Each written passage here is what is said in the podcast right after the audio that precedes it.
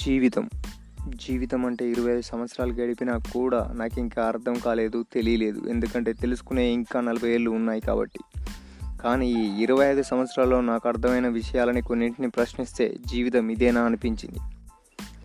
నేను అప్పుడే పుట్టా. ఆకలేస్తుంది.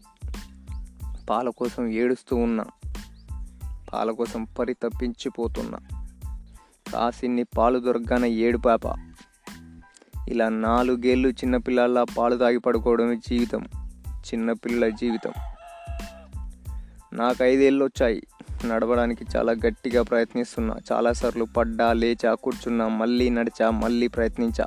ఒక్క సంవత్సరంలో నాలుగేళ్ళ నుంచి వెళ్ళి ఐదే సంవత్సరంలో నేను నా టార్గెట్ని పాలు తాగి పడుకోవడం నుండి లేచి నడవాలి అనే దాని మీదకి మళ్ళించా. చివరికి ఎవరి సహాయం లేకుండా నడిచా. ఇలా ఎవరి సాయం లేకుండా నడవడమే జీవితమా? ఏమో. నాకు ఆరో ఇళ్ళు వచ్చాయి. బడికి వెళ్ళడం ఈ ప్రపంచంలో చిన్నపిల్లలు ఎక్కువగా ఉండే చోటు బడి. ఆ బడిలో రోజులు క్షణాలు క్షణాల్లా గడిచిపోతుంటాయి. నా మొదటి రోజు బడి నాకు చాలా విషాదం కలిగించిన అది నాకు జ్ఞాపకంగా బలంగా గుర్తుపెట్టుకునే జ్ఞాపకంగా మిగిలిపోయింది. అసలు ఏం జరిగిందంటే నేను నీటి బోర్ దగ్గర నీటి కొట్టే రాడ్ లోపల ఏదో పడిందని ఏలెట్టా. ఇంకో అబ్బాయి ఆ రాడ్ని కింద కొట్టాడు. నా రెండు వెళ్ళు నుజ్జు నుజ్జు అయ్యాయి. వార వారం రోజులు బడి బందెట్టా. సో బడిలో నీకు నీకు దుర్ఘటన జరిగిన మూలంగా బడి బంద్ పెట్టడం జీవితమా? అవ్వకపోవచ్చు. నాకు తొమ్మిదేళ్ళు వచ్చాయి అప్పుడే మనందరి జీవితాల్లోకి ఎంటర్ అయ్యేది సైకిల్. మనకి చిన్నతనంలో ఉండే కసి పట్టుదల నేర్చుకోవాలనే తత్వం పెరుగుతూ ఉంటే అది తగ్గిపోతూ ఉంటుందని అర్థం. అయింది. సైకిల్ నేర్చుకోవడానికి మనందరం చాలా ఫీట్స్ చేసి ఉంటాం. ఆ టైంలో సైకిల్ నేర్చుకోవడమే జీవితంలా ప్రయత్నిస్తుంటాం నిజానికి సైకిల్ నేర్చుకోవడమే జీవితమా? ఏమో.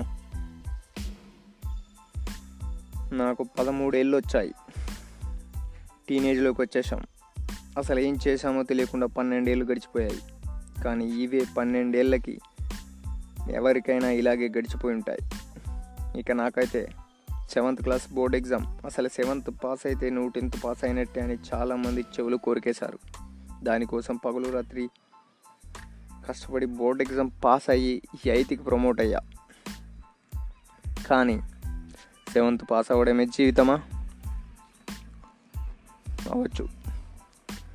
పదహారు ఏళ్ళ వయసు పడి పడి లేచే వయసు.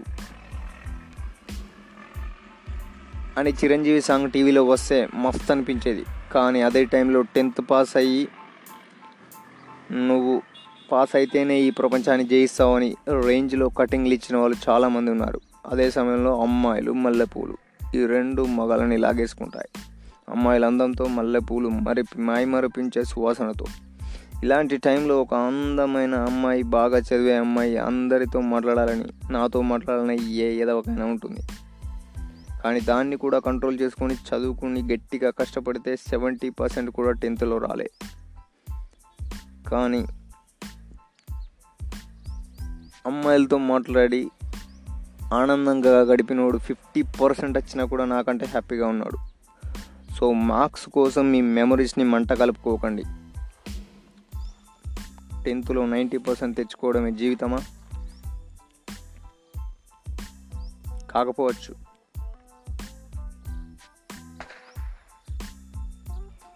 In life all these things happening part of the parcel of life